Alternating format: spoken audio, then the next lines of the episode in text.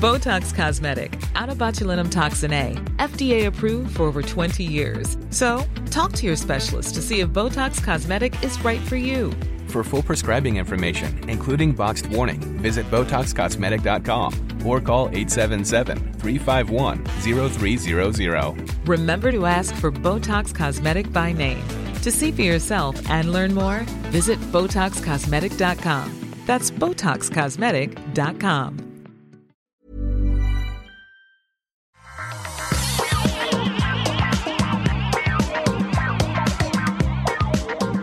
Bonjour à tous et bienvenue sur le Rendez-vous Tech, l'émission où on vous résume l'actu tech, internet et gadgets. On résume ça de manière simple et intéressante et compréhensible.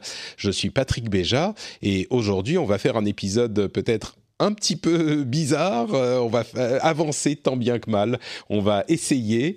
Et j'ai pour m'accompagner dans cette aventure Marion et, encore et, encore pas Jeff. Jeff est encore pas là. Je vais vous expliquer pourquoi dans un instant. Mais bonjour Marion. Comment tu comment tu vas? Comment tu te sens? Eh ben, écoute, bonjour Patrick, euh, ravi, euh, ravi de retrouver euh, les auditeurs, ravi de te retrouver.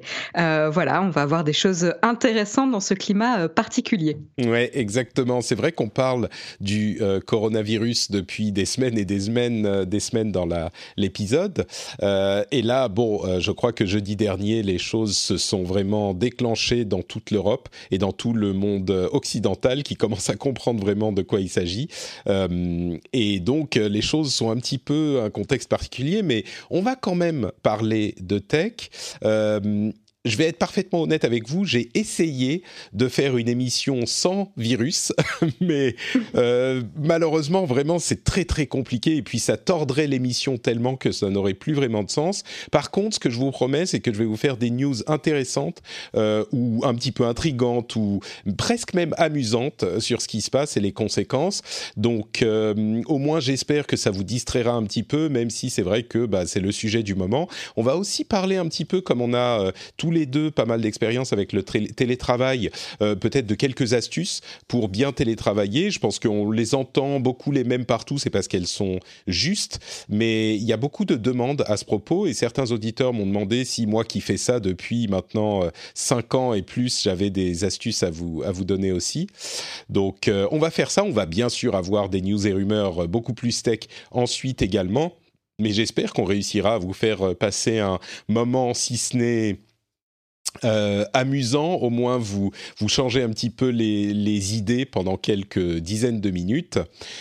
Mais avant ça, je voudrais quand même euh, parler un tout petit peu de la question de l'aplatissement de la courbe.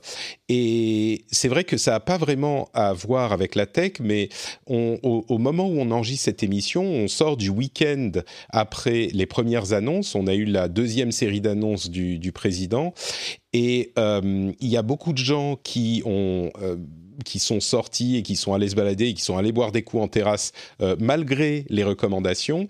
Et je me dis que même si c'est pas le sujet sur lequel euh, porte l'émission, il y a une question. J'ai quelques dizaines, j'ai une petite voix dans le panorama, j'ai quelques dizaines de milliers d'auditeurs et je crois que dans ces questions de problèmes de santé publique, c'est peut-être pas plus mal de rappeler euh, la chose et d'expliquer, parce que je suis convaincu que les gens qui sortent malgré tout, c'est parce que pour la plupart, euh, ils ne comprennent pas l'importance de cette question d'aplatir la courbe. Donc, euh, promis, montre en main, pas plus de deux minutes pour expliquer ça.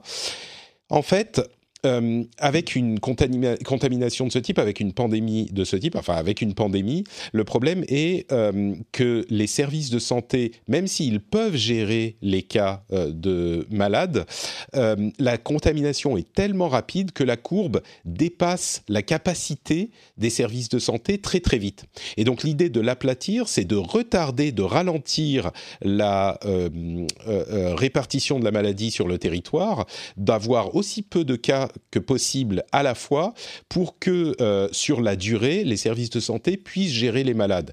Et donc, euh, même si on est soi-même porteur, euh, si on n'a pas à, grand risque, si on n'est pas en grand danger, il est très important de ralentir la diffusion et donc de ne pas avoir beaucoup de cas. Et c'est pour ça qu'on demande aux gens de rentrer chez eux, parce qu'au final, il est probable qu'une très grande partie de la population aura le virus de toute façon.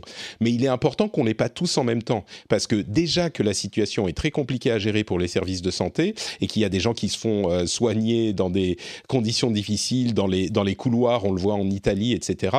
Euh, et ben si on rajoute des malades en plus, c'est impossible à gérer et ça provoque plus de morts, vraiment. Ah, il va déjà y avoir des morts, mais il y en aura encore plus. Donc il est vraiment important d'être responsable et même si on ne se sent pas en danger soi, euh, de faire tout son possible pour ralentir la diffusion de la maladie et aplatir cette courbe pour qu'elle soit allongée dans le temps et qu'il n'y ait pas un énorme pic. Donc voilà, je voulais juste expliquer la chose et je mettrai en lien dans les, dans les notes de l'émission l'article de euh, Thomas Pueyo qui est hyper euh, pris en référence partout, qui explique ça vraiment très bien. Il existe en anglais, en français et dans plein de langues. Je vous recommande d'aller y jeter un coup d'œil. C'est en plus assez passionnant pour comprendre le fonctionnement de la maladie. Donc voilà, petit message d'utilité publique, on va dire. Je ne sais pas si j'ai fait les deux minutes montre en main. Tu, comptais, Marion? C'est bon, tu as commencé à, à, 7, il est 9. Euh, bon timing. on n'est pas loin, on n'est pas loin. Euh, voilà, on va maintenant parler d'autres choses, mais avant, je voudrais quand même remercier. Ça fait un, peu bizarre ça aussi, mais bon, euh, tout fait bizarre en ce moment, donc euh, je voudrais quand même remercier les gens qui soutiennent l'émission. l'émission. Miguel Freitas, François Colombel, Maurice Pfefferman, Sig Medic, Jocelyn Gedwright, BDG, Biboussic, l'ami Biboussic, Psylopathe, Quentin Chalopin. je sais pas pourquoi ça me fait penser à Chenapan. Je suis sûr que tout le monde lui dit ça tout le temps désolé Quentin, ça doit pas être la première fois qu'on te le dit. Et Thierry Huguenin, merci à vous tous et merci à ceux qui choisissent de soutenir l'émission. Euh, c'est grâce à vous que l'émission peut exister et qu'elle est là pour vous distraire, pour tous les autres aussi euh, dans ces moments un petit peu compliqués. Alors, on va commencer notre premier sujet. En fait, là encore, un sujet un petit peu euh, différent. Parlons télétravail, puisque certains d'entre vous m'ont posé la question. Euh, je vais vous donner quelques astuces, quelques conseils pour télétravailler au mieux, puisque beaucoup d'entre vous y sont contraints pour la première fois. Et le premier conseil que je vous donnerai, c'est celui que donne à peu près euh, l'intégralité du monde, c'est de s'habiller le matin. Ça peut être bête, hein, mais euh, vraiment pour passer du mode euh, je finis mon petit déjeuner au mode maintenant je bosse, et eh ben le fait de se de vraiment se laver, de s'habiller, ne vous asseyez pas à votre bureau avec votre ordinateur, euh, genre en vous réveillant, en vous disant je vais checker mes mails parce que très vite on y passe une ou deux heures. avant d'y aller, vous prenez votre douche, vous, vous vous habillez, vous vous faites tout beau, tout propre, et là, vous commencez votre journée de travail. Je pense que c'est important. Euh, un autre aspect, c'est aussi de prendre le temps, enfin pour moi en tout cas, vraiment prendre le temps de déjeuner. Moi, j'essaye de faire, alors j'y arrive pas forcément tous les jours, mais j'essaye de faire une vraie pause à midi, de prendre au moins une heure pour déjeuner en me regardant une petite série quand je peux, euh, de prendre une heure pour déjeuner pour faire un vrai break. Parce que là encore, quand on est à la maison et qu'on bosse de la maison, on a tendance à se à se euh, à faire dépasser les moments de travail et à pas avoir de limites. Donc ça, ça peut vraiment aider. Moi, ça me fait un break, ça me permet de repartir pour le reste de la journée. Sinon, c'est euh, une longue euh, durée de, enfin une longue session ininterrompue. Parce qu'en plus, il y a un truc à, à noter, c'est que on n'a pas les interruptions des collègues. On va pas à la machine à café, on va pas aller voir euh, ce que fait Elodie de la compta. Euh, on n'a pas ces petites interruptions qui euh, permettent de décompresser un petit peu. Souvent, il n'est pas rare que quand on bosse de chez soi, eh ben, on part dans un tunnel et on bosse sans s'arrêter. Donc, bref, la, pause déjeuner, c'est important. Et séparer euh, le boulot du reste de la journée, c'est important aussi. si on a deux ordinateurs, c'est idéal. ou alors, Cassim, l'ami Cassim, nous disait une session de Windows différente, une pour le boulot, une pour le perso, ça peut être utile. Un autre truc également, c'est faites attention à votre posture. Probable, il est possible que à votre boulot, vous ayez des chaises de bonne qualité, euh, peut-être même des bureaux designés par des gens qui euh, font attention à, leur à la posture, que ça soit ergonomique. C'est peut-être moins le cas chez vous, ou peut-être que vous allez prendre une euh, chaise de, de, la cuisine et vous mettre sur une table de la cuisine pour bosser. si vous pouvez, faites attention à ça, que ça soit les bonnes hauteurs, etc. Et levez-vous régulièrement. Là encore, la question du tunnel, c'est très possible de se mettre 2-3 heures sans se lever, sans bouger. Euh, les montres connectées d'ailleurs font ça très bien. Elles vous donnent un rappel toutes les heures, par exemple, pour vous lever. Il suffit de pas grand-chose. Hein. Vous vous levez une minute, vous faites deux trois étirements et ça aide énormément. Alors c'est le cas au boulot aussi, mais on le fait peut-être plus naturellement quand on a des collègues, quand on a des réunions, etc., etc. Donc euh, pensez à ça. Et enfin, dernière astuce de mon côté, c'est un truc qui m'a été euh, recommandé par ma femme, euh, qui a lu ça quelque part. Alors, c'est pour les enfants. Le nôtre, euh, les crèches viennent de fermer là en Finlande. Enfin, elles sont pas fermées, mais on, demande aux gens de les réserver aux personnes qui ne peuvent pas garder leurs enfants chez eux et qui ont, enfin, les personnels de santé ou c'est tout bête, hein, mais nous on vit à la campagne et par exemple, on a besoin que les les agriculteurs, on n'y pense pas, mais que les agriculteurs puissent continuer à faire leur travail, parce que sinon on n'aura rien à manger le, à l'automne. Donc euh, ne serait-ce que ça, il faut leur laisser la place. Bref, notre euh, fils sera à la maison, on va essayer de s'organiser pour le garder aussi, mais euh, il est un petit peu trop jeune pour ça, mais pour des enfants un peu plus âgés, euh, c'est pas mal d'avoir un emploi du temps divisé en différents, euh, en plusieurs blocs de 30 ou 45 minutes en fonction de l'âge, et de l'expliquer aux enfants et de lui dire maintenant pendant 45 minutes de faire des activités. Tu vas faire ceci, un petit jeu ou les devoirs ou ceci euh, ou ce genre de truc. Et puis, au bout de 45 minutes, on arrête ce qu'on fait, on va les voir et on leur donne un petit timer pour euh, leur montrer, voilà, c'est tant de temps que tu vas devoir faire ce truc. Et puis on va les voir, on change d'activité, euh, on essaye deux, trois fois par euh, jour au moins de leur consacrer vraiment une période où on va être avec eux 20, 30 minutes, ce que c'est, et sans aucun boulot à côté mais c'est une manière d'organiser la journée avec les enfants qui peut aider. Évidemment, ça va pas être facile, hein, et ça va être facile pour personne, mais ça peut aider un petit peu. Donc voilà pour mes quelques conseils de euh, télétravail. Je me demande, Marion, si toi tu en as d'autres auxquels j'aurais pas pensé, euh, peut-être? Euh, bah, moi, moi j'ai des collègues aussi qui ont des enfants et qui partagent euh, leurs euh, astuces. Alors moi, j'en ai pas besoin, mais du coup, c'est intéressant parce qu'ils, avec leurs partenaires, ben, par exemple, l'un s'occupe de l'enfant le matin, comme ça, le, le, le, papa peut, par exemple, travailler le matin et le papa prend le relais l'après-midi, et comme ça, la maman peut travailler l'après-midi 100% consacré. donc c'est intéressant de, à la fois cumuler ces petites périodes de 30-45 minutes, parce que ça aussi, je l'ai vu passer comme comme information. Ça a l'air de bien marcher. Il faut mmh. planifier un petit peu les programmes et, euh, et les définir avec les enfants aussi quand c'est possible. Mais ça a l'air de ça a l'air de bien marcher. Et euh, pour l'instant mes collègues ont l'air de, de, faire ça. Enfin ils vont tester cette semaine hein, principalement. Euh, de mon côté euh, ben, il y a pas mal d'outils collaboratifs hein, sur lesquels vous pouvez vous reposer. Donc l'écrit c'est votre meilleur ami quand vous travaillez en, à distance. Alors moi j'ai la chance d'avoir une société qui a déjà tout mis en place pour qu'on soit vraiment euh, euh, compatible télétravail à fond. Donc en fait, on a toutes les prises de décision qui sont à l'écrit euh, via GitHub, par exemple. Donc dès qu'on a un problème à résoudre, on va ouvrir un espèce de petit article de blog avec un petit formatage qui dit définir en une phrase quel est le but de, de votre article, quel est le problème à résoudre, quel est le contexte et les informations que vous avez, quelles sont les informations qui vous manquent, etc., etc. je, je traduis un peu au fur et à mesure, mais et au final, après, on partage ça euh, sur Slack une fois que c'est publié. On partage ça sur Slack en mentionnant euh, les collègues. On l'a mentionné également dans, GitHub, mais on, le partage sur Slack parce qu'il y a plus de visibilité. Euh, et ça permet ensuite de communiquer, d'être un peu plus, d'être un peu plus dynamique.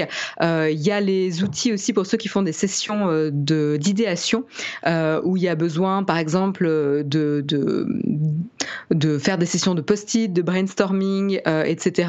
Il y a l'outil Miro, M I Miro qui est assez pratique, miro.com, où vous pouvez collaborer sur un, tableau blanc euh, digital, on va dire numérique, euh, comme ça tous ensemble, et vous pouvez faire ces sessions euh, de brainstorming. Voilà, il y a plein de Trello aussi, c'est assez pratique. Donc en termes d'outils, voilà, tout ce qui est à l'écrit va vraiment vous aider. Et, plus vous, êtes capable de structurer votre pensée à l'écrit, plus ça va aider vos collègues justement à être réactifs et à pouvoir travailler et collaborer avec vous de manière efficace. Très bien, effectivement, il y a plein d'outils de ce type-là. Je rappelle les noms de ceux que tu as mentionnés. Alors Slack, évidemment, qui est une sorte de grande chatroom qu'on peut diviser par, par sujet si on le souhaite avec différentes chaînes. C'est celle qu'on utilise pour les patriotes, euh, pour les gens qui soutiennent l'émission. On a le Slack, je vous en parle de temps en temps depuis longtemps. Il y a une version gratuite qui est déjà pas mal du tout pour les entreprises, on va dire de taille, de petite taille ou de taille moyenne.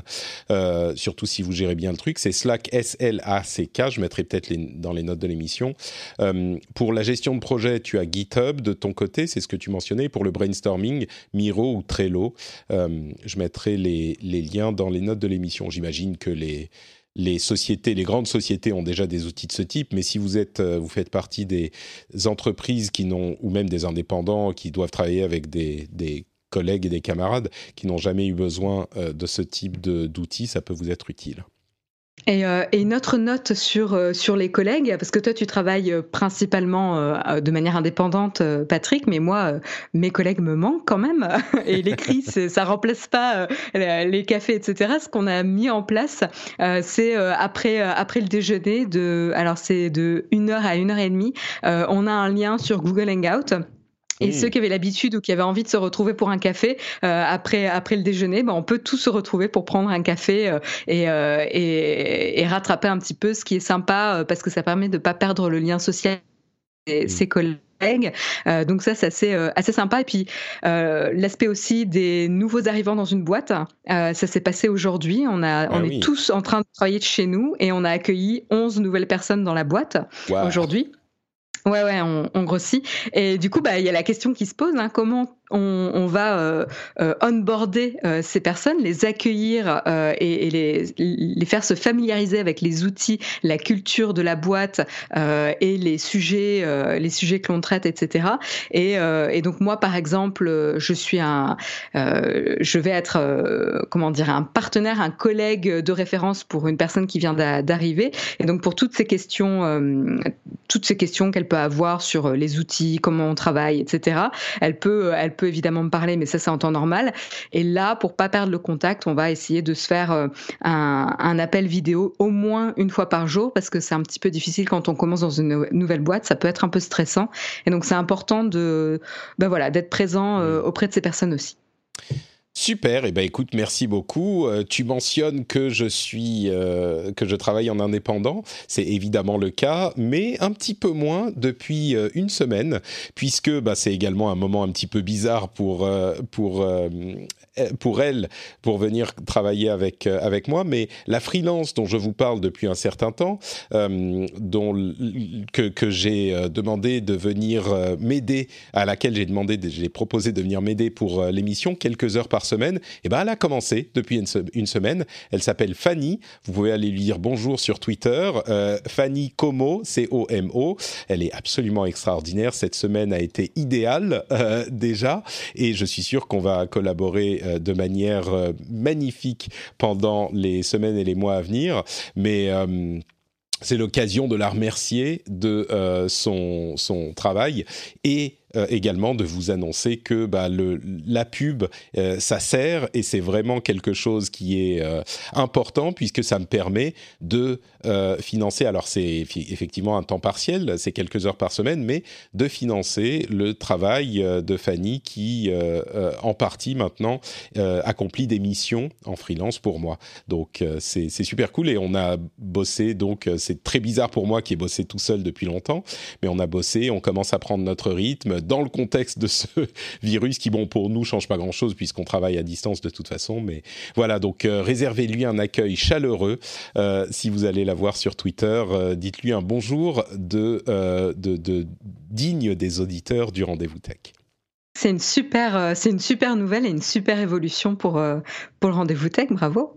Bah oui, je suis super content parce que euh, comme je, je, le dis souvent, cette dualité entre pub qui représente une petite partie des revenus et soutien participatif qui représente la plus grosse partie est importante et fonctionne. Et là, c'est la preuve. C'est pas juste du des, des, paroles en l'air. C'est que sans cette ce modèle mixte, bah, ça serait pas possible comme ça. Et j'espère qu'elle va me permettre de, euh, bah, peut-être m'aider un petit peu euh, maintenant que le petit est à la maison, donc j'ai moins de temps pour bosser, mais aussi euh, m'aider à produire plus, produire mieux, produire différemment.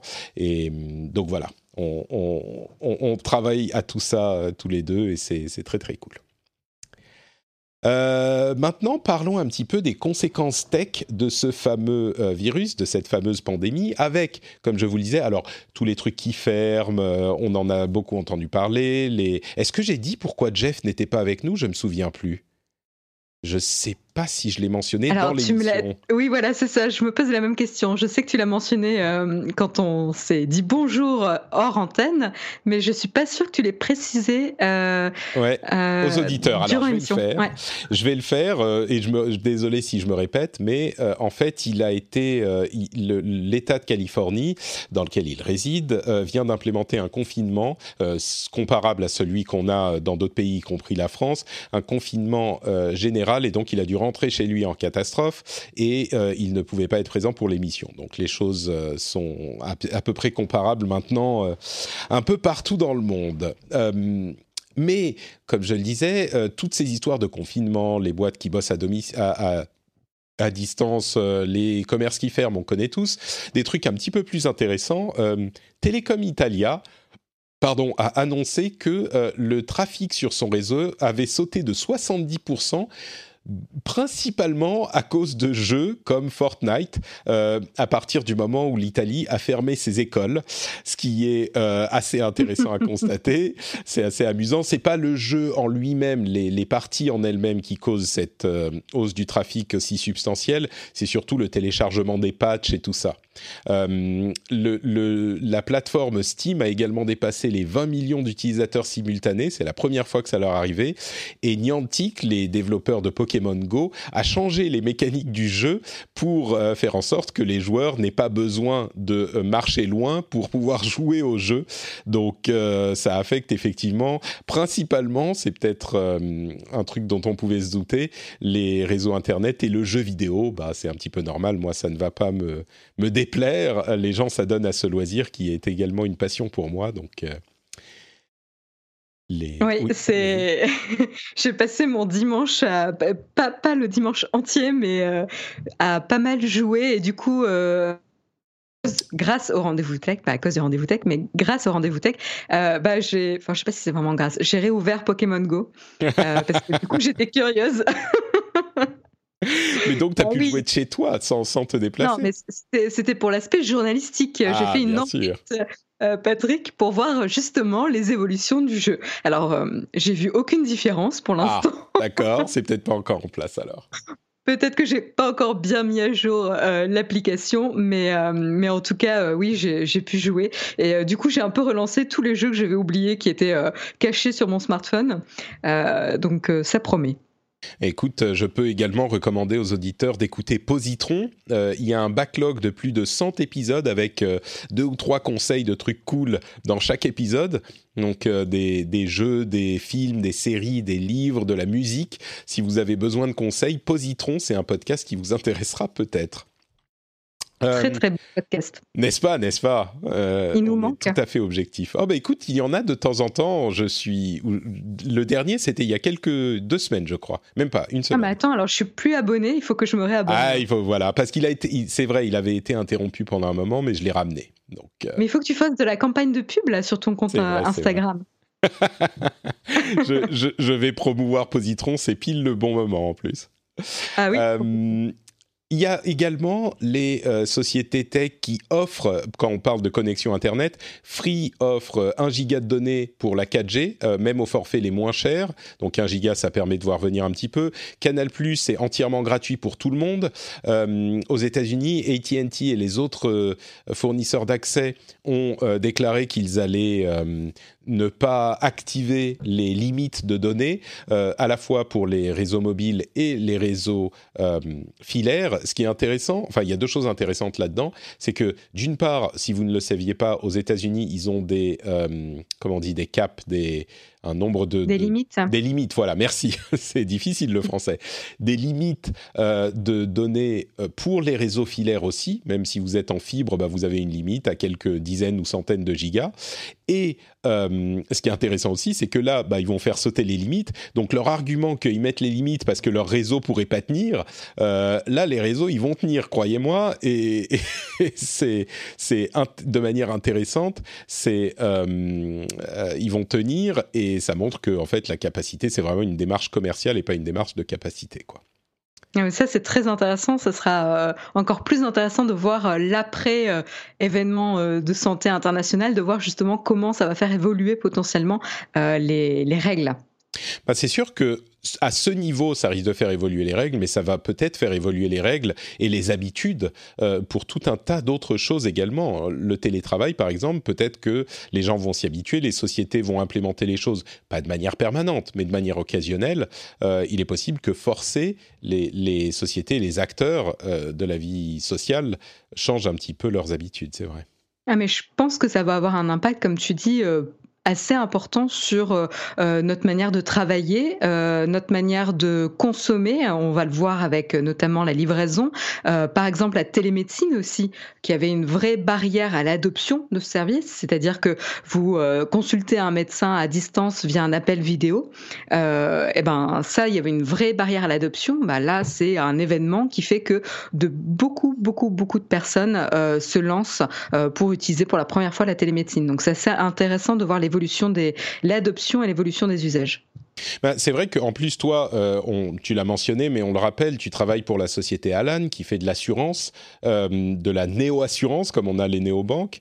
Euh, c'est une des solutions que vous voyez dans votre, dans votre travail quotidien, la télémédecine? Vous avez ce genre d'outils déjà en place depuis avant la crise ou? Oui, on a un partenariat. En fait, c'est pas nous qui le faisons directement. On a un partenariat avec euh, Livy euh, que tu dois connaître puisque ça vient des, pays nordiques. Euh, donc, donc voilà, ils ont, ils étaient déjà présents en France. C'est à ça que j'allais en venir en fait. Oui, pardon, je t'interromps, mais c'est quel outil utiliser? Parce que si on dit aux auditeurs, bah, la télémédecine c'est possible. Comment ça s'appelle Livy, L-I-V-I Je le. Exactement. Alors c'est c'est la société Crae. Je sais pas si tu connais plus cette société. Pas plus, non. Mais, voilà, enfin c'est un des acteurs majeurs de la télémédecine. Et donc en France, il y a euh, Livy, mais il y a également euh, Doctolib hein, qui fait euh, de la télémédecine aussi. Ah oui, d'accord, je savais pas. De Ah oui, Doctolib, les gens connaîtront effectivement. Et Livy, c'est livy.fr. Donc c'est très simple. Et donc on peut consulter un médecin en télémédecine avec cette app. c'est tout à fait intéressant à savoir. D'accord. Et à savoir que le gouvernement a assoupli les règles de remboursement hein, pour les, les consultations en télémédecine. C'est, j'en avais, euh, j'avais regardé la chose la semaine dernière euh, pour une autre raison, et c'est vrai que la télémédecine a été implémentée. Ça fait 10 ans que, enfin, les tests ont commencé il y a même presque 15 ans, euh, mais c'est vraiment implémenté depuis presque, enfin, un an et demi, et c'est autorisé les remboursements. Enfin, bref, vous pouvez vraiment faire de la télémédecine depuis un an et demi. Donc, j'imagine que ces apps utilisent la, la, la législation en vigueur qui a changé il y a un an et demi pour fonctionner. Oui, mais elle a été assouplie juste euh, là récemment pour, euh, pour le coronavirus, oui.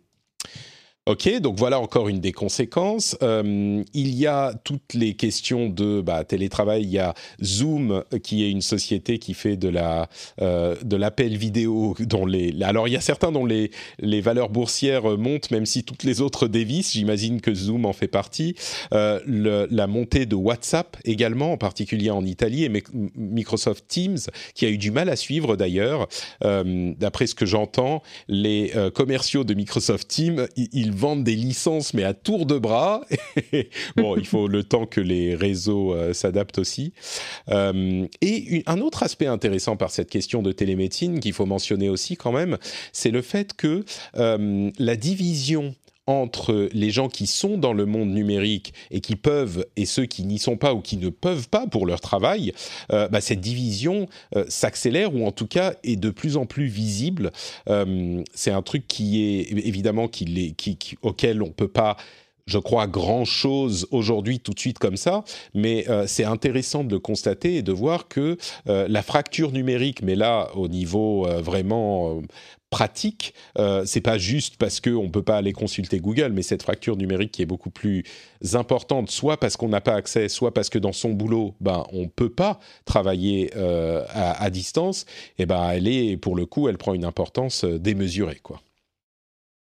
Oui, c'est, c'est, on, le voit avec, euh, enfin, ça impacte. Euh, on voit tous ceux qui sont potentiellement au chômage technique, etc. Hein. Là, j'ai eu mm. beaucoup, beaucoup de personnes autour de moi euh, qui m'ont dit, bah, nous, on peut pas travailler, on est au chômage technique, quoi. Ouais, ouais, ouais. Alors évidemment, toujours dans cette histoire d'aplatissement de, la courbe, il y a le fait qu'on doit aplatir, mais ça, les gens qui ne peuvent pas rester chez eux, et eh ben, enfin, je ne sais pas quelles sont les, directives précises là après le, discours d'il y a une heure du président, mais j'imagine que les gens qui doivent aller travailler et qui peuvent pas rester chez eux, ils ils vont quand même travailler. C'est pas que tout le monde doit rester. Encore que je sais pas. Je veux pas dire de bêtises, donc euh, je vais. Je, euh, sais que par exemple, ben, euh, tous les commerces non indispensables, donc tout ce qui est bar, restaurant, etc. Donc voilà, pour, pour eux, ils vont être dans une situation euh, spécifique. Mm. En effet, s'il est possible de continuer à travailler quand même, tout ce qui est euh, logistique, par exemple, livraison, approvisionnement, mm. etc., bah ça, il faut que ça continue à, fonctionner. Hein. Euh, ils auront des mesures d'hygiène beaucoup plus renforcées, évidemment, mais ils, ils peuvent continuer à travailler. Bon, à part ça, il y a euh, tout l'ensemble des écosystèmes euh, de contenu qui doivent modifier un petit peu leur fonctionnement, soit les App Store, euh, les YouTube, les Netflix, qui modifient leur fonctionnement d'une manière ou d'une autre. Les App Store et les eBay et les Amazon, ils n'acceptent les nouveaux contenus, que ce soit de la marchandise ou des apps, que euh, dans certaines conditions. Dans le cas de l'App Store, c'est si pour les apps qui, parlent du coronavirus, enfin du Covid-19, euh, c'est uniquement des euh, organismes reconnus, ce qui est évidemment une assez bonne chose, je pense. Il y a Alphabet Verily, c'est-à-dire la société mère de Google, l'une des filiales de la société mère de Google, ou l'une des sociétés de la société mère de Google, qui euh, a euh, mis en place un site web pour essayer d'aider au, euh, à, la, à la track, à la reconnaissance, à l'identification, merci, des, des, des, malades. on se demande d'ailleurs quelle données ils vont utiliser parce qu'il faut se connecter avec son compte Google et c'est une série de questions, mais est-ce que dans un second temps, ils pourraient euh, utiliser nos données pour savoir, comme on en parlait avec les, euh, les, le système chinois, utiliser toutes les données qu'ils ont euh, avec ce système et les envoyer ensuite à la police? Alors ça, c'était le cas du, du gouvernement chinois, mais enfin de l'application chinoise, on imagine que ça serait pas le cas avec l'application de Google, mais est-ce qu'ils pourraient utiliser nos données? Parce qu'ils ont les données de déplacement sur le compte Google Ils ont peut-être, euh, ils savent qui sont nos amis avec les gens avec qui on envoie des emails, etc., etc. Est-ce que ça pourrait aider à euh, identifier les personnes qui, avec qui on aurait pu être en contact, qui auraient pu être malades, etc., etc. Pour le moment, c'est pas encore le cas, mais ça pourrait peut-être arriver. Puis il y a des productions qui s'arrêtent, etc., etc. Donc, euh, et il y a aussi des gens, notamment chez Apple, euh, qui sont euh, euh, obligés d'aller au boulot parce qu'il y a des questions de confidentialité euh, et ils ne peuvent pas travailler de chez eux parce qu'ils ne peuvent pas emmener leur travail chez eux parce que c'est des produits confidentiels. Alors là encore, vu le confinement qui a été mis en place par l'État de Californie, on ne sait pas si, j'imagine que ça concerne également ces employés-là ou je ne sais pas s'ils ont une décharge. ça sera à voir, mais, mais ceux-là, jusqu'à maintenant, même si le reste des employés pouvaient travailler de chez eux, bah eux, ils pouvaient pas il devait aller au boulot. Oui, après, après, ce qui est important, c'est en effet, c'est des mesures pour, euh, pour permettre aux personnes de ne pas être confinées euh, euh, dans un groupe, en fait, de ne pas être à proximité. donc, si la majorité des employés peuvent travailler de chez eux et que certains peuvent continuer de venir au boulot, mais en gardant une distance respectable, respectable pardon, mmh. Euh, on respecte les mesures de, sécurité. Après, euh, c'est là où on se rend compte aussi que la, confidentialité et, la méthode de travail peut-être d'Apple est, vraiment stricte pour le coup. Ah bah sur ce point, oui, il est évident que c'est un truc important pour eux. Euh, bon bah écoute, ah oui, dernière chose, le, le 3, le salon du jeu vidéo a été annulé. On en parle plus dans le rendez-vous jeu. Si ça vous intéresse, vous pouvez aller écouter ça, mais on a plein de discussions intéressantes sur ces sujets petite pause maintenant pour... Euh, bah, je vais quand même vous parler du, du rendez-vous euh, tech euh, et du Patreon, mais alors vraiment en deux secondes, parce que je vais pas passer beaucoup de temps dessus. Dans ce contexte, ça me paraît bizarre. Juste pour vous dire, si vous vous dites depuis des semaines, uniquement si c'est votre cas, hein, des semaines ou des mois, ah ouais, faudrait que je donne peut-être, et bien là, euh, vous êtes devant votre ordinateur, vous avez l'occasion, c'est peut-être le moment, le fameux Cling Patrick où les clés viennent dans le, euh, le bol euh, et vous rentrez chez eux et là vous dites ah bah ouais maintenant je peux y aller, je peux me mettre devant mon ordinateur. Peut-être que maintenant vous êtes devant votre ordinateur. Donc dans les notes de l'émission, patreon.com/rdvtech, vous pouvez aller faire un tour là-bas. Vous n'avez plus d'excuses que vous êtes dans les transports en commun ou dans votre voiture. je me sens, je me sens un petit peu sale de dire ça, tu vois, parce que c'est genre, c'est pas que j'essaye de profiter de la situation. Dieu sait que c'est pas du tout le cas, mais c'est juste, si, c'est pour ça que je dis, si vous en pensiez, si vous y pensiez avant et que vous êtes toujours partant, si vous appréciez ce que je fais, pourquoi pas? Maintenant, euh, bon, je comprends que c'est pas non plus le, le moment où on pense à ces choses-là, mais bon. Si vous êtes dans cette catégorie, patreon.com/rdvtech. Say hello to a new era of mental health care. Cerebral is here to help you achieve your mental wellness goals with professional therapy and medication management support. 100% online. You'll experience the all new Cerebral Way, an innovative approach to mental wellness designed around you. You'll get a personalized treatment plan from a therapist, prescriber, or both in a safe and judgment free space. Your Cerebral therapist or prescriber will outline a customized plan with clear milestones along the way so you can get to feeling your best. With Cerebral, you're not alone in your mental health journey. We're here to empower you to live a fulfilling life. So take that first step towards a brighter future and sign up today at cerebral.com slash podcast and use code ACasts to get 15% off your first month. Offer only valid on monthly plans. Other exclusions may apply. Offer ends July 31st, 2024. See site for details. Botox Cosmetic, out of botulinum toxin A, FDA approved for over 20 years. So, talk to your specialist to see if Botox Cosmetic is right for you. For full prescribing information, including boxed warning, visit BotoxCosmetic.com or call 877-351-0300. Remember to ask for Botox Cosmetic by name.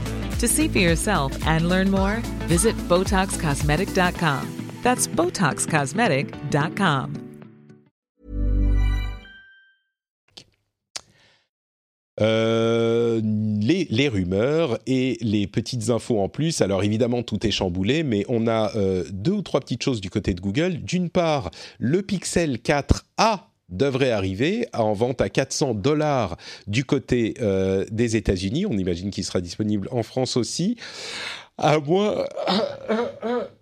Pardon, on s'est réveillé tôt ce matin. on imagine qu'il sera disponible en France aussi. On ne sait pas quand exactement, mais il devrait pas, tarder. Mais le problème, c'est qu'avec les changements euh, dus à la pandémie, bref, euh, il y aurait euh, une caméra, un écran qui fait une bonne partie de la taille avec un petit trou pour la caméra, comme on le voit souvent désormais.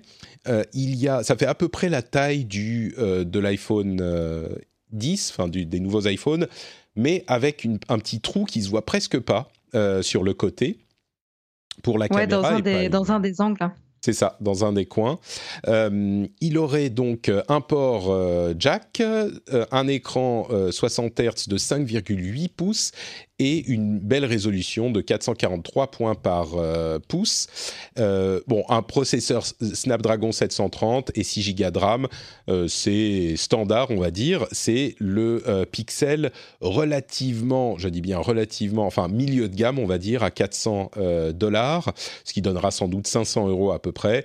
le 3A était de très bonne qualité, donc voilà, c'est un téléphone à garder à l'esprit si vous êtes dans le, si vous cherchez un nouveau téléphone Android, sachant que là, je ne crois pas qu'on ait date pour la disponibilité. Donc euh, voilà.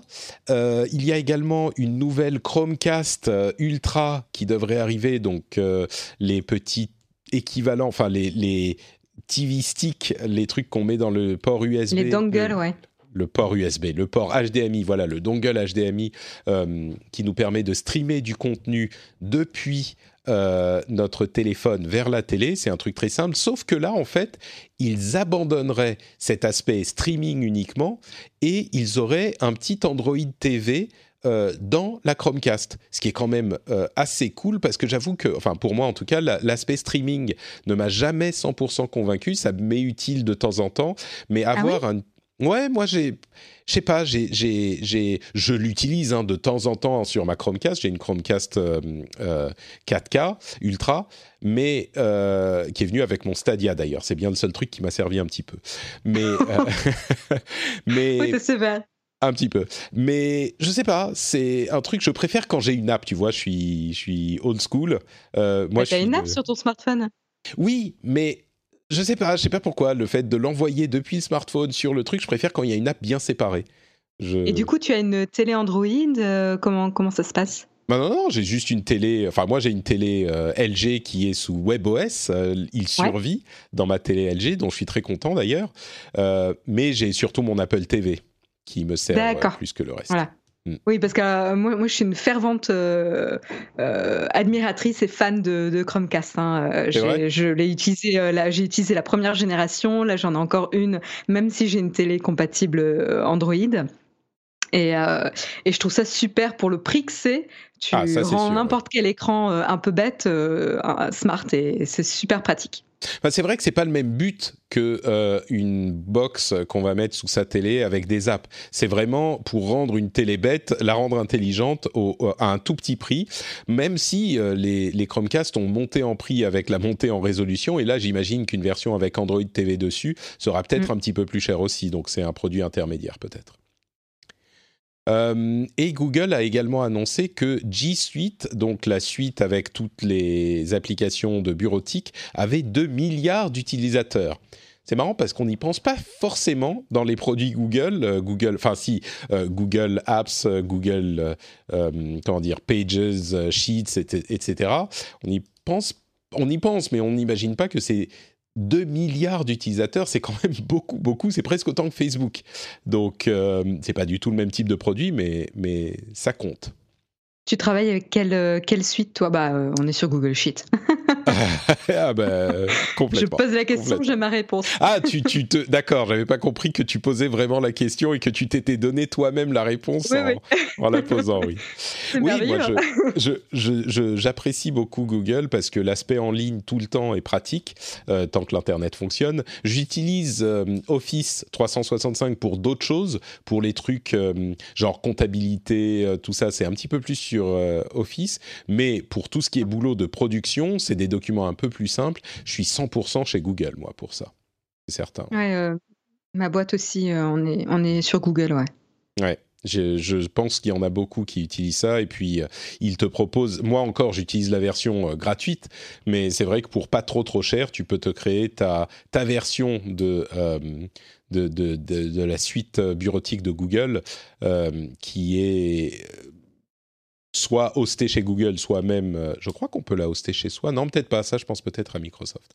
Mais euh, oui, il y a plein de boîtes qui utilisent ça comme leur suite bureautique. J'imagine que c'est le cas chez vous, quoi. Oui. Euh, Oui, oui. Mais alors, euh, oui, tu me poses une question sur où est-ce que c'est hosté, enfin hébergé? Alors là, tu vois, je suis pas du tout sûre parce que du coup, euh, on a des, obligations justement sur la gestion des données. Donc, euh, Tout à fait, oui. C'est pour ça que j'y pensais. Euh, mais je pense pas que Google vous laisse installer ça sur vos serveurs à vous. Mais j'imagine qu'il y a peut-être des instances plus protégées du côté de chez Google, parce que j'ai du mal à imaginer que Google vous laisse installer ça chez vous. Mais je sais pas, peut-être en même temps. Je...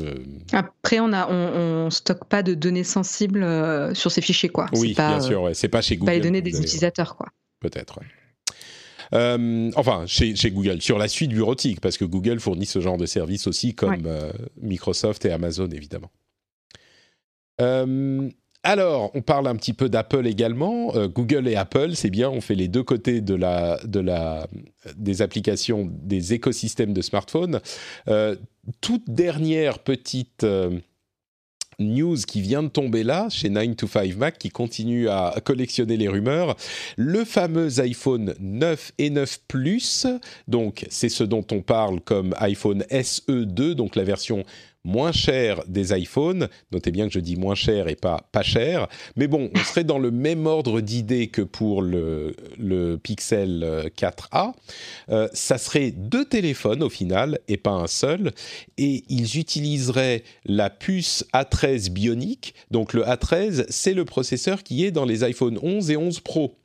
Donc, euh, comme pour le SE, il utiliserait la dernière puce euh, disponible chez Apple, et donc ça serait un, a priori, euh, en fonction du prix qu'ils obtiennent, un très très bon rapport qualité-prix et qui tiendrait assez longtemps s'il est disponible là dans les semaines et le mois à venir, ce qui semble être la rumeur.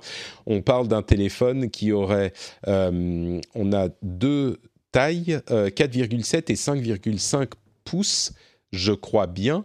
Euh, c'est ceux dont on entend parler. Il y a aussi des iPad Pro qui arrivent euh, dans ces versions également des nouveaux modèles qui arrivent euh, en modèle 11 et 12,9 pouces.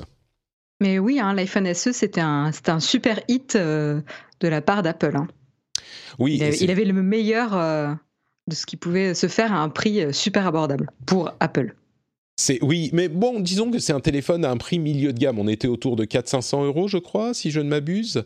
Euh, et c'est euh, la raison pour laquelle, je vais expliquer un tout petit peu quand même, mais la raison pour laquelle c'était à tel point un, bon rapport qualité-prix, c'est que euh, l'appareil, comme on le dit, bénéficiait du tout dernier processeur parce qu'Apple voulait en faire une ligne de production et le produire pendant plusieurs années pendant 4 euh, ou 5 ans. Je crois que le SE est sorti en 2015, quelque chose comme ça, je vais vérifier.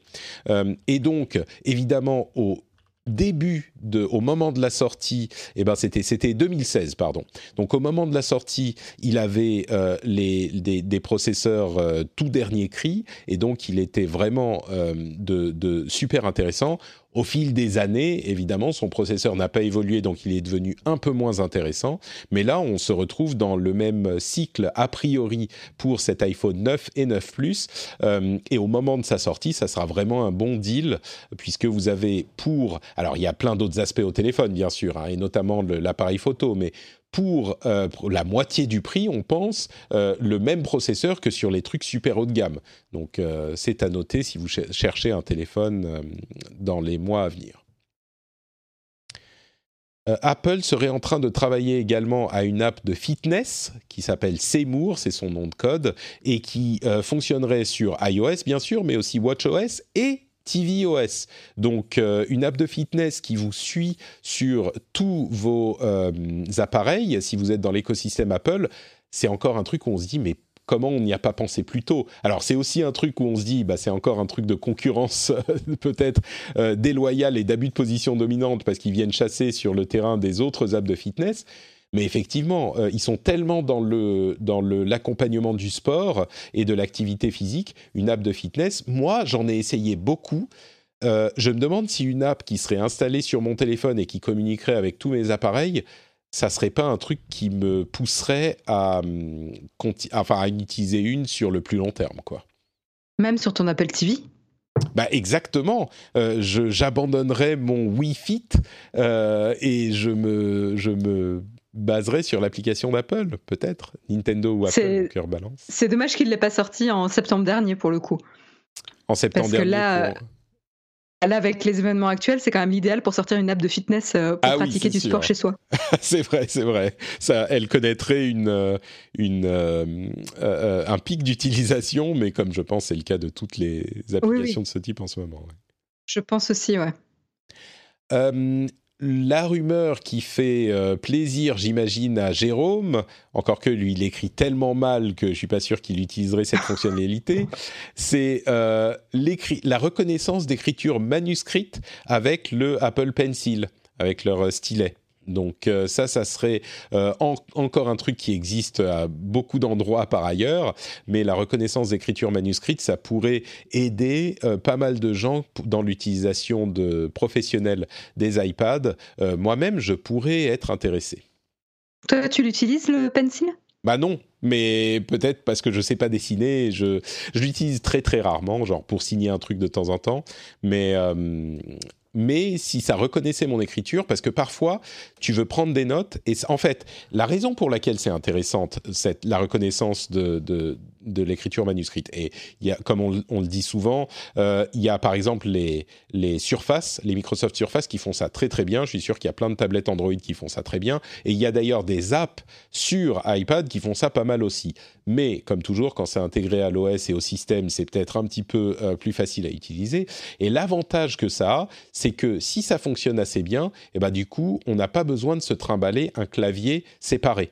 Euh, ça marche bien avec le stylet et ça peut permettre de rendre la station de travail en quelque sorte iPad euh, plus mobile, plus fonctionnel, sans avoir le, clavier en plus. Donc ça pourrait être euh, cohérent qu'il le fasse, quoi. Une amende d'un milliard d'euros a été, euh, a été euh, décidée à l'encontre d'Apple pour des questions d'anti-compétitivité. De, Alors, c'est pas tellement dans le domaine euh, numérique, c'est plutôt dans le domaine de la distribution, avec une sorte de cartel qui aurait été formé entre Apple et deux de ses revendeurs pour ne pas se faire de concurrence et garder les, les concurrents hors de portée. Alors, Apple fait Apple, non, c'est le contraire. Apple fait appel. Apple fait appel, donc c'est pas encore le cas, mais c'est évidemment une amende monumentale, surtout au niveau de la France. Voilà, il y a plein d'autres petites euh, rumeurs de chez Apple, mais je crois qu'on va attendre la WWDC qui aura lieu elle aussi en numérique, en virtuel. Euh, Apple l'a annoncé il y a quelques temps. Donc euh, pour les annonces des prochains OS, enfin du prochain iOS, il y a plein de petites choses, mais je crois que c'est pas forcément la peine de partir dans les détails qui n'intéressent pas forcément grand monde. Ah, ça va être intéressant quand même le, le si, si, on revoit un petit peu le système de fonctionnement de la page d'accueil euh, d'iOS, euh, qui a quand même pas bougé depuis pas mal de temps. Euh, ça peut être assez sympa. Je suis assez curieuse de voir ce qu'ils vont nous présenter. Bah, il semblerait que ça soit une liste d'applications euh, qui puissent être classées différemment, un petit peu comme ce qu'on trouve sur Android, euh, oui. effectivement, qui pourraient être classées en fonction de l'utilisation récente ou du nombre de notifications, etc. C'est d'autant plus intéressant que plus on adapte, moins il est facile de les retrouver. Donc euh, là, ça peut effectivement être une sorte de classement automatique pour cette version liste des euh, applications. Toi, c'est un truc que tu utiliserais, que tu attendrais? Euh, non, mais c'est, je sais pas si ah, ça. Ah d'accord, tu t'en fous. J'ai que ça te plaisait. Mais... je sais pas si ça j'utiliserais, mais une des choses que j'aime le moins euh, sur euh, iOS, c'est euh, c'est la gestion de des apps en fait. Mmh. moi, j'étais j'étais fan de, de la gestion de Windows Phone. Ne rigole pas. non, non, mais il y avait des choses très bien. je dis de pas rigoler. Phone. Pardon, c'était mécanique, mais non, non, il y avait des choses très bien chez sur Windows Phone. Oui. euh, oui, donc là, c'est vrai que euh, c'est tout bête, hein, le fait d'avoir une liste des dernières applications utilisées qu'on mettrait, euh, à laquelle on aurait accès facilement, je sais pas, avec un swipe en haut, en bas, j'en sais rien, ils verront comment ils le font, mais ne serait-ce que ça, les dernières applications utilisées, la plupart d'entre nous, on a genre 150 applications installées et 10 qu'on utilise vraiment tout le temps. Donc, euh, si tu peux juste les mettre, t'as pas besoin de les organiser, c'est juste les dernières que tu as utilisées, bah voilà, c'est plus facile d'accès. Et c'est vrai que ça serait un truc qui serait euh, bon à avoir sur iOS aussi, quoi. Ou même, il va repérer les usages aussi et va te mettre en avant les applications que tu as l'habitude d'utiliser à tel moment de la journée ou quand tu arrives dans un lieu, etc. Bah ça c'est déjà le cas par contre. Ça si tu vas Un à droite, peu. tu as les quatre applications proposées par pardon, c'est pas à droite, c'est en haut en bas quand tu swipes vers le bas, tu as quatre applications proposées par Siri, tu peux en avoir un petit peu plus si tu le souhaites. Euh, et moi je m'en sers souvent euh, ces applications, il y a souvent celles dont j'ai besoin. Donc c'est un petit peu une version de ça. Ah c'est vrai qu'on peut en mais avoir là, 8, là c'est toi-même qui va le déclencher quoi. Euh, alors que là, ça a l'air un peu mieux intégré. Euh, de, bah, de... Je ne sais pas si tu pourras choisir cette version de la liste d'app comme affichage par défaut. Je ne suis pas convaincu. Je crois que c'est euh, tu as toujours ton affichage classique des apps sous iOS et il faut aller quelque part pour avoir cette liste-là, non? Ou je me trompe peut-être? Alors, il y, y, a deux choses en fait. Il y a la notion par liste et puis après, il y aura des suggestions intelligentes d'applications à ouvrir à un certain moment. Oui, mais ça, c'est. Ah, et, et elles s'afficheront sur ton écran par défaut, ces, ces suggestions? T'as pas besoin je d'aller sais pas, elles, un- se feront, Mm. elles se feront facilement euh, accessibles. Alors, je sais pas comment ils vont, ils vont le faire, mais là, Ouais. le, le raccourci que tu donnes, c'est toi qui le déclenche, en fait. Oui, mais il est, c'est vraiment, je swipe vers le bas et là, suggestion de Siri, j'ai huit apps qui sont suggérées pour mon utilisation en fonction de l'heure, euh, de la journée, de oui, oui, tout à fait. Mais a priori, là, ça va un peu plus loin. Hmm, Donc, je sais pas, euh, je sais pas jusqu'où, mais Peut-être une zone de l'écran où euh, directement il te suggérerait ça si tu le souhaites, des apps qui s'afficheraient toutes seules sans que tu aies besoin d'aller les chercher, c'est possible. ouais. Bah, c'est comme la touch bar de, du MacBook Pro, quoi. Tu n'augures pas d'une euh, qualité. Euh, euh, Ah, m'en parle pas, je satisfaisante. déteste cette touch bar. J'ai récupéré un bouton euh, Escape euh, normal, là je suis contente. Ah d'accord, avec ton nouveau, t'as acheté un nouveau MacBook Pro, c'est ça? Ouais, j'ai euh, la dernière version là, et rien que le bouton euh, Escape, c'est un bonheur. Je crois qu'il y y a beaucoup de gens qui détestent cette touch bar. Il y a des gens qui s'en foutent. Moi, je fais partie des gens qui s'en foutent un peu. Ça me gêne pas plus que ça. Mais il y a peu de gens qui l'adorent vraiment cette fonctionnalité. Donc, Jérôme l'adore pour les emojis. effectivement, l'utilisation essentielle. Euh, tiens, en parlant de Jérôme, il nous a parlé de ces galaxies. Je sais plus s'il a fait le S20 et le S20 Ultra ou lesquels il a. Si, c'est le S20 Ultra. J'ai regardé son test. Euh, enfin, ses premières ouais. impressions, ouais. Euh, bah, on commence à avoir des reviews de manière assez euh, peu surprenante. Ils sont d'excellente qualité, c'est Samsung. Le truc qui est intéressant à noter, c'est que euh, beaucoup de gens semblent dire que le S20 et le S20 Plus sont plus intéressants que le S20 Ultra qui sert pas forcément à grand chose en fait. Euh, le Ultra, c'est celui où il y a vraiment tous les meilleurs trucs possibles. Évidemment, le prix est en conséquence, mais euh, peu de gens semblent le recommander. Pas parce qu'il est moins bon, mais parce qu'il apporte pas grand-chose de plus que les S et S20 et S20 Plus qui sont déjà hyper bons.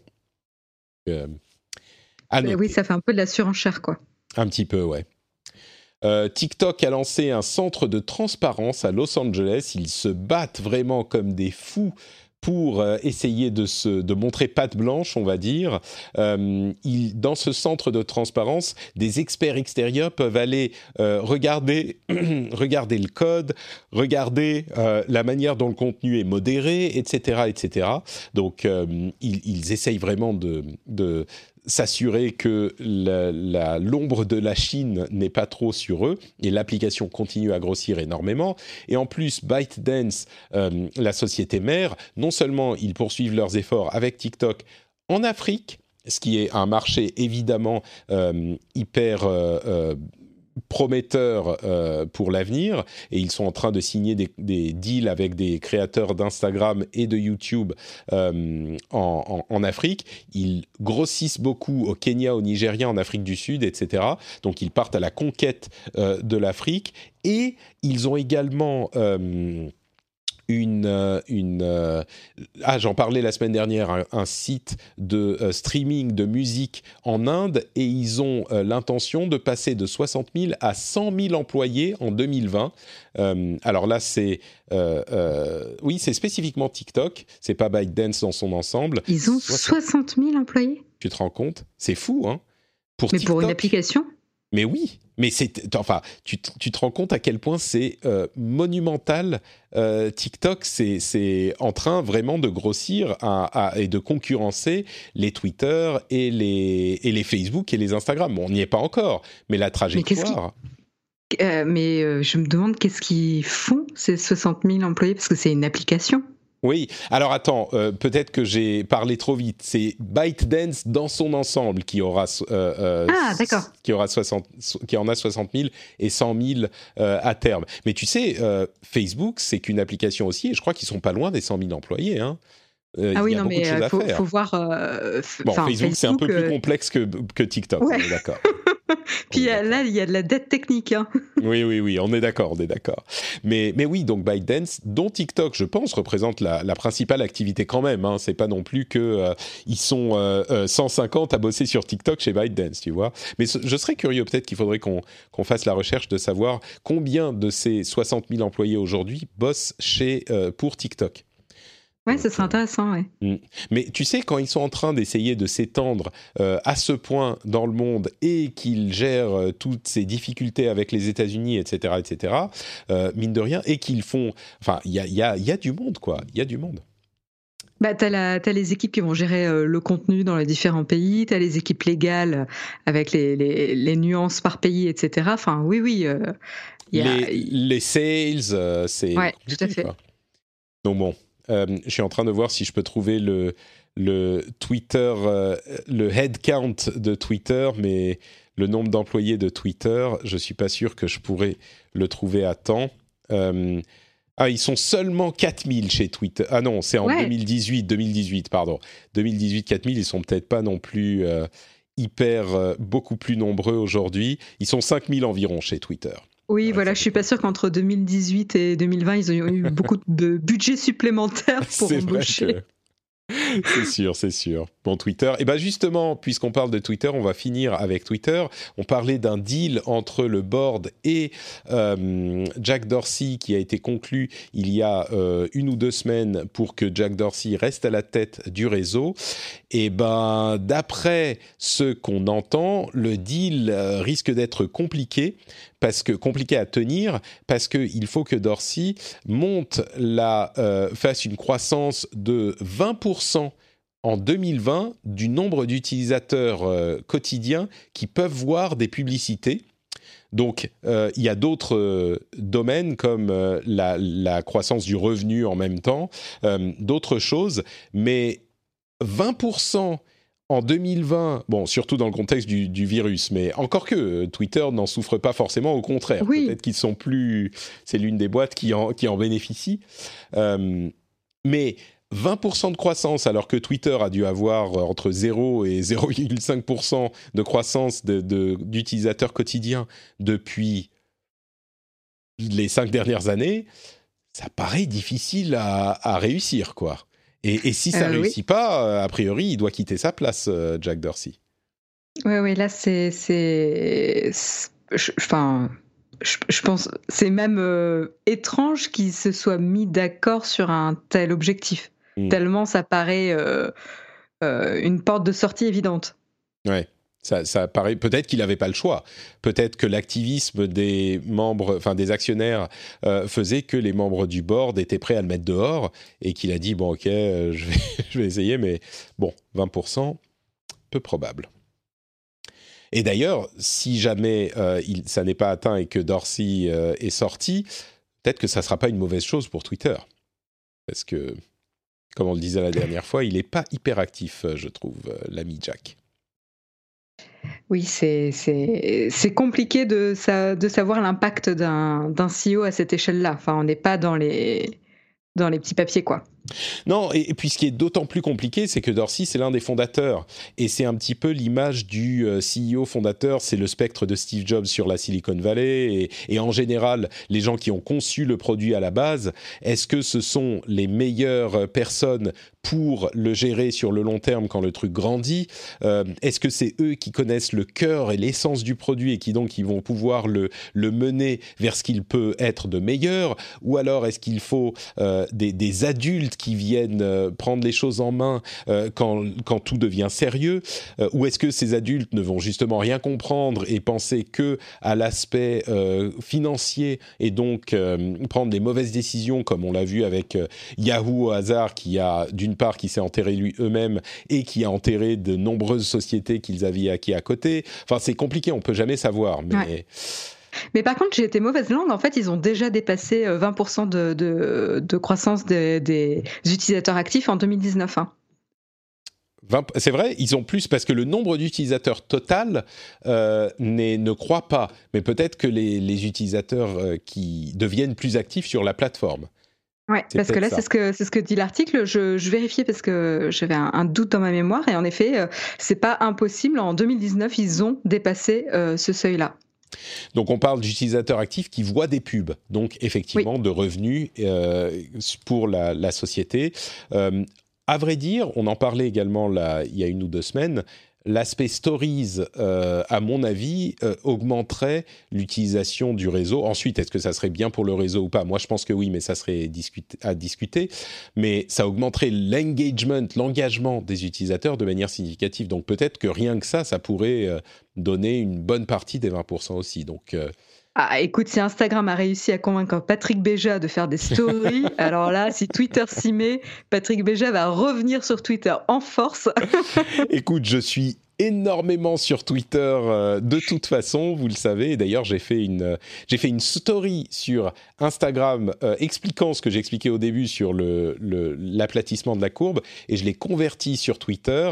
Euh, ça marche super bien. C'était ça c'est tout à fait compatible. Donc si les deux font les stories, moi je suis super content. Mais en attendant, vous pouvez aussi me suivre sur Instagram. Il y a du contenu sympa comme par exemple mon fils qui a son écharpe avec le la panthère dans le fond euh, la dernière photo que j'ai postée, elle est magnifique et ah, je, vous laisse, euh, je, vous laisse, la découvrir. Euh, la panthère menaçante dans le fond, un petit peu flou pour l'effet bokeh artistique de qualité. Moi, je vous dis. Je vous dis elles, sont, elles, sont, très sympas, tes stories. Tu as un bon mélange professionnel, personnel. Ah, merci, merci. J'apprécie. Venant de toi, qui est une personne de goût, c'est forcément un beau compliment.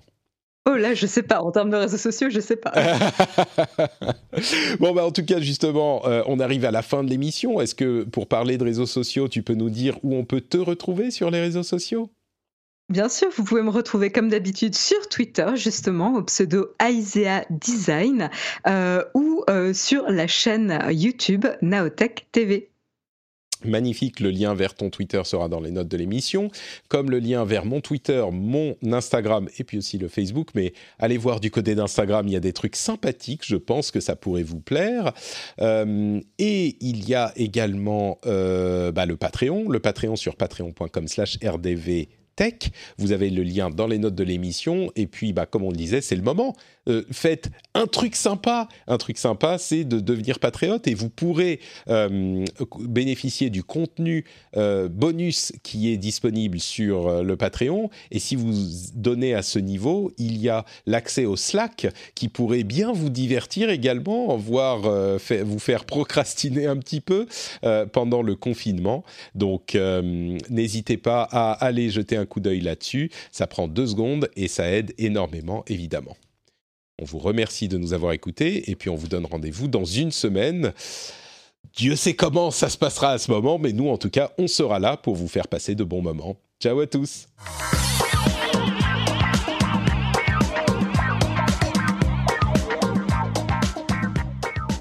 Ah, tiens, je viens de voir un petit SMS de ma femme qui me dit Estonia Rules. De quoi s'agit-il? L'Estonie euh, propose de donner son outil d'éducation numérique. Ils sont hyper en avance sur tout ce qui est numérique, en fait, en Estonie. Euh, ils le donnent gratuitement pour aider les autres pays, pour faciliter l'éducation euh, à distance. C'est pas mal ça. Chapeau, hein, franchement. Ouais. L'Estonie est très très, oui, comme je le disais, ils ont euh, énormément de systèmes qui sont en ligne. Ils ont, bon, on en parlera peut-être un jour, mais c'est très très avancé chez eux. Et, du coup, je suis curieux de voir si d'autres vont l'adopter, parce que s'ils ont un système qui fonctionne, euh, Dieu sait qu'il y a beaucoup de profs et euh, de, de, lycées et de collèges qui se grattent la tête en se demandant comment ils vont pouvoir faire les choses. Ça, si c'est un système tout fait qui peut être converti facilement, ça va être pas mal. Ouais. Tu as déjà fait un numéro spécial euh, Phileas Club sur euh, l'Estonie et l'éducation? Euh, sur l'Estonie, oui, pas sur l'éducation spécifiquement, mais sur l'Estonie, tout à fait. Pour ah, ceux il faut que... je le retrouve. Ouais, pour ceux que ça intéresse. alors attendez, je vais frenchspin.com. Alors Phileas, c'est P-H P-H-I-L-E-A-S, comme Phileas Fogg. Euh, c'est une émission que je fais en anglais pour ceux qui la connaissent pas, où on parle avec des gens de tous les pays du monde, enfin de plein de pays, et on parle de l'actualité, de voir comment ils euh, perçoivent l'actualité vue de leur pays avec leur culture, leur euh, background. Et en l'occurrence, alors je vais voir si je retrouve l'épisode avec l'Estonie. non, je vais pas le retrouver. Je ne sais plus où il est, mais il est quelque part. Euh, et je viens de faire un épisode là, il y a bah, aujourd'hui, ce matin, où j'ai parlé de la pandémie et de la manière dont les différentes populations en Corée du Sud, en Italie, en France, en Finlande et aux US, en fait, les étapes à travers lesquelles sont passées les populations. On parle évidemment plutôt de, euh, de la... Euh, Corée du Sud et du de, l'Italie, les étapes presque psychologiques un petit peu par lesquelles sont passés ces différents pays. Et il y a des choses très intéressantes et on voit qu'on est peut-être euh, dans le domaine, dans le, même parcours. Euh, donc ça peut. Euh, ah, je pense que oui, c'est mais c'est ce qu'on aurait dû nous faire comprendre bien avant. Je veux dire, psychologiquement, on est nous aussi à on suit les mêmes étapes. Genre, au début, on se dit, ah, mais c'est pas possible. Non, c'est une rigolade, c'est une blague. Et puis, tu sais, c'est presque les, comment dire, les, cinq étapes ou les quatre étapes du deuil, tu sais. Oui, exactement, ouais. Mm. Avoir euh, l'acceptation, etc. Ouais, ouais, l'énervement, l'acceptation, etc. Et, et c'est pour ça aussi que je me dis, les gens qui euh, ne, ne, comprenaient pas ce week-end, c'est des gens qui enfin qui faisaient certaines choses ce week-end, c'est des gens qui n'avaient pas compris ou qui étaient à une étape différente. Bref, de Phileas Club, je retrouve pas le truc sur les Sony, donc du coup, je, mais je sais que c'est Nicolas avec qui je l'avais fait, un ami français qui est en Estonie, et je me souviens plus euh, de, l'épisode. Et je suis sûr qu'on avait fait. Euh, ah non, peut-être que c'était la vie euh, sur dans la on n'avait pas fait un spécial sur les Sony. On avait fait, il était, il était militaire dans la, euh, dans la marine, et on avait fait un épisode spécial avec lui sur sa vie dans la marine française. Life in the French Navy. Exactement, c'est l'épisode 104. Mais il était venu nous parler euh, de l'Estonie, mais dans, pas dans un épisode spécial, juste comme euh, intervenant, intervenant normal dans d'autres épisodes, je crois. Mais maintenant, je suis, je suis plus sûr. Donc, bah, il faut que tu en euh, fasses un dédié. Hein. Bah écoute, euh, voilà, le programme est pris. Nicolas, si tu écoutes encore le rendez-vous tech, euh, on se recontacte et on fera ça à un moment. Ça serait une bonne idée. Bon, allez, on va se coucher. Et j'ajoute un tout dernier petit truc, je me suis réveillé ce matin avant que l'on ne fasse le montage avec Fanny et je me suis rendu compte qu'il y avait un truc assez cool qui se passait aux États-Unis au niveau des cinémas, c'est-à-dire que certaines sociétés vont mettre des films actuellement au cinéma, puisque tous les cinémas ferment, euh, en, en, location sur Internet. Et ça, c'est super cool. Et on se dit, ouais, génial, on, on va pouvoir voir les films. Bah non, évidemment, en France, euh, bon, disons que normalement, c'est pas possible à cause de la chronologie des médias. J'espère que le gouvernement va s'attaquer aux choses véritablement importantes et faire une loi d'urgence pour que euh, les films qui devraient être au cinéma puissent être diffusés immédiatement sur les services en ligne euh, divers qui nous sont proposés. Donc voilà, quelque chose de vraiment important pour laquelle la tech peut vraiment aider à garder l'activité et le bonheur du cinéma présent partout chez nous. Bon, je plaisante et je sais que ça va pas se passer parce que ça provoquerait des problèmes dans la chronologie des médias justement, mais ça serait quand même cool. C'est pas la première priorité, mais disons que ça serait plutôt pas mal. Puis un autre truc qui est en train de se passer visiblement en euh, un petit peu moins cool et un petit peu moins euh, techy, mais j'en parle quand même. Euh, il y a en Allemagne une équipe de euh, Big Brother, je sais même plus comment s'appelle l'émission de télé-réalité en français, mais le, Loft, enfin à l'époque ça devait être ça, mais en tout cas ils sont enfermés dans euh, leur studio, leur appartement, leur maison, et ils savent pas qu'il y a la pandémie, et euh, la production veut le, leur annoncer, leur dire en live à la télé. Et vraiment j'espère qu'ils vont pas faire ça parce que enfin, bon, j'ai jamais été très fan de télé-réalité, à part Terrace House sur euh, Netflix, qui est absolument merveilleux et super gentil et mignon. D'ailleurs, euh, si vous voulez des recommandations de trucs à regarder, c'est peut-être le moment de vous mettre à Terrace House. Si vous voulez de la télé-réalité qui, là, pour le coup, est vraiment cool et sympa, et en plus vous fait voyager au Japon, euh, et d'autres trucs qu'on recommande dans Positron, évidemment, vous pouvez trouver ça dans votre app de podcast. Mais pour ce qui est de Big Brother en Allemagne, euh, enfin là, on n'est même plus à une question de voyeurisme, c'est une question, enfin ça devient du sadisme, je trouve, de leur euh, montrer, de leur annoncer ça en live à la télé, c'est hyper traumatisant. Ils vont pas y croire, ils vont, enfin c'est, bref. Euh, donc voilà, encore des conséquences. Celle-là, elle est un petit peu moins tech que l'histoire des films qu'on diffuse sur les services en ligne, mais ça serait cool que ça soit possible en, France aussi. Bon, évidemment, les films seront un petit peu plus chers que les locations habituelles, ça sera genre une vingtaine de dollars d'après ce qu'ils veulent faire. Mais bon, tous les films qui sont décalés sont décalés, mais cela pourrait être euh, mis à disposition de cette manière. Ça serait cool. Allez, cette fois, c'est vraiment fini et je vous donne rendez-vous dans une semaine. Restez chez vous, soyez euh, courageux, tout va bien se passer. Et comme euh, je l'ai vu sur Internet, nos grands-parents ont été appelés à la guerre. Nous, on est appelés à rester sur nos canapés. On devrait pouvoir s'en sortir pour la plupart d'entre nous. Ça devrait pas être trop, trop, trop traumatisant.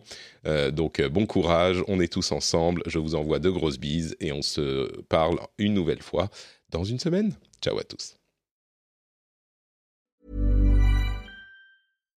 Botox Cosmetic, out of botulinum toxin A, FDA approved for over 20 years. So, talk to your specialist to see if Botox Cosmetic is right for you. For full prescribing information, including boxed warning, visit BotoxCosmetic.com or call 877-351-0300. Remember to ask for Botox Cosmetic by name. To see for yourself and learn more, visit BotoxCosmetic.com. That's BotoxCosmetic.com.